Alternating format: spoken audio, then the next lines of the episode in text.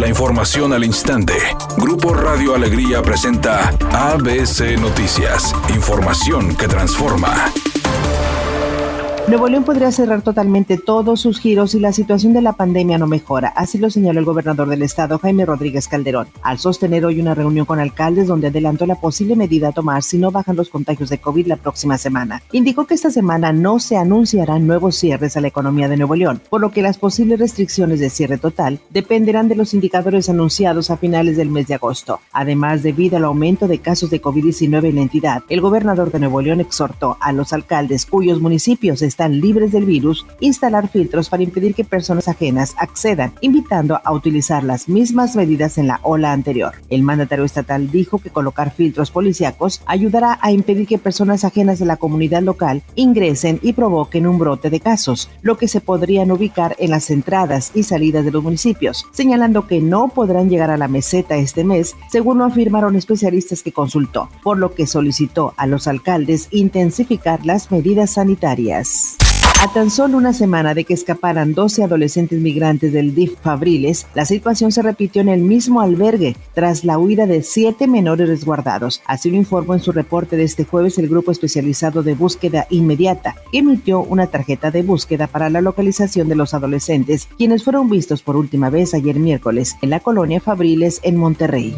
La secretaria de Educación Pública, Delfina Gómez, presentó un protocolo sanitario para el regreso a clases presenciales el lunes 30 de agosto. Destaca el establecimiento de un filtro de salud en casa y escuela y que al salir de su hogar el alumno lleve al colegio una carta compromiso de corresponsabilidad. Avisar inmediatamente la presencia o sospecha de casos de COVID-19 en la escuela. Y esto también insistimos no solamente en la escuela, sino se puede hacer de manera precavida desde lo que estamos en nuestro hogar.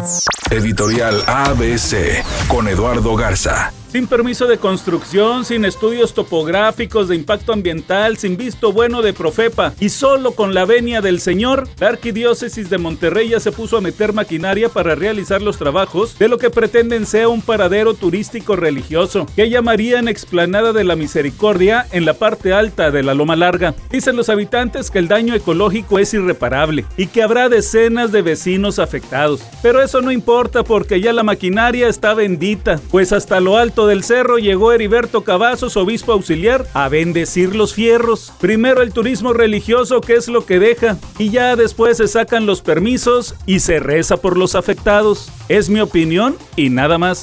Con una gran actuación de Kepa, el Chelsea logró imponerse en tanda de penales ante el Villarreal y se proclamó campeón de la Supercopa de Europa. Y ahora el equipo de los Blues deberá prepararse para su arranque de actividad en la Premier League, el cual está programado para el 14 de agosto en contra del Crystal Palace. Después de que se la pasó generando polémica en las redes sociales y diciendo que el COVID no existe, que era un instrumento de dominación de los gobiernos, la actriz Patti Navidad ahora está viviendo en carne propia los efectos del virus. Su estado de salud hasta este momento es reportado grave pero estable. Recordemos que la actriz se contagió de coronavirus por un brote entre los participantes de MasterChef Celebrity México y recién fue ingresada a un hospital después de que tuvo una brusca baja de oxigenación y mucho malestar físico generalizado.